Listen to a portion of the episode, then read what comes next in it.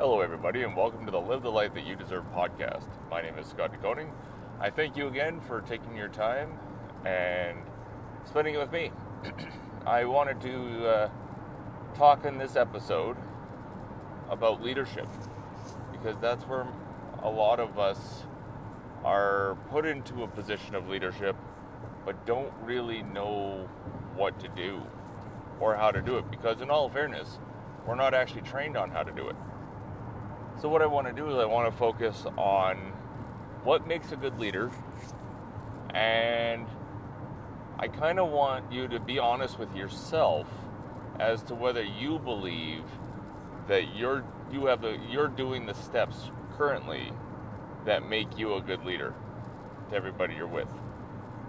Now, some of us may automatically know that we're not a good leader, and some of us may not want to look at ourselves as a leader. However, there are going to be certain people, and it may not be intentional, that you are going to be you're going to look at, be looked at as a leader. So I believe that we all kind of have to think as if we're a leader because of that. For example, if you have kids, your kids look to you to lead. Your kids look to you to see how you treat them, how you treat your spouse, and based off that, that's how they are going to react.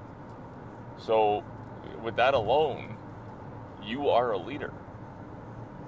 anyway, so what I was saying with a leader, there are a lot of different qualities that one could have. And I know I've said this in a previous podcast that you don't actually need the title of a leader to be a leader, right? There's a lot of qualities that a leader should have that I don't know if a lot of people know of. For example, a good leader is someone who takes their time to raise somebody up,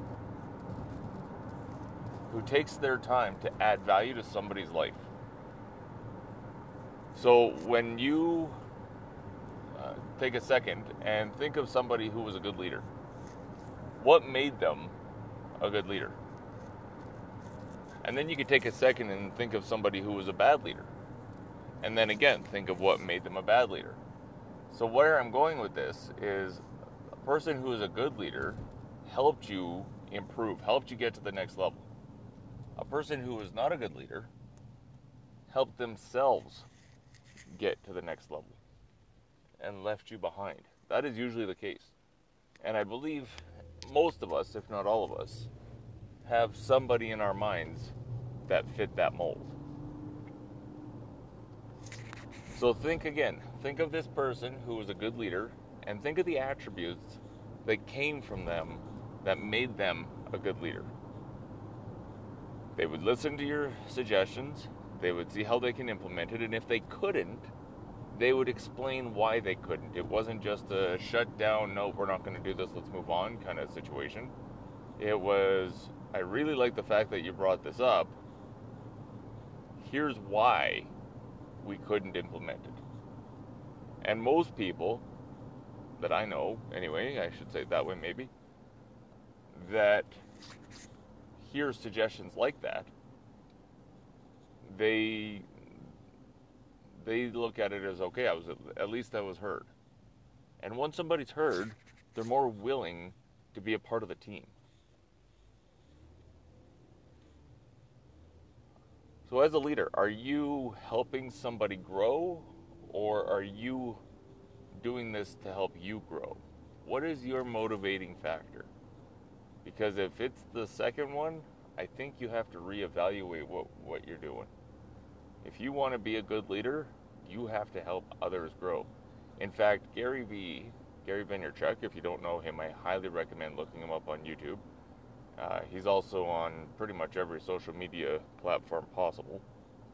I heard him in a keynote speech that he was giving to a company, and he said, as the CEO of his own company of 800 people, he works for his employees, not the other way around. As soon as you believe that you have people working for you, you've lost. You're done. You, as a leader, are in a position to work for other people, to help them move forward. I hope that helps. I really do.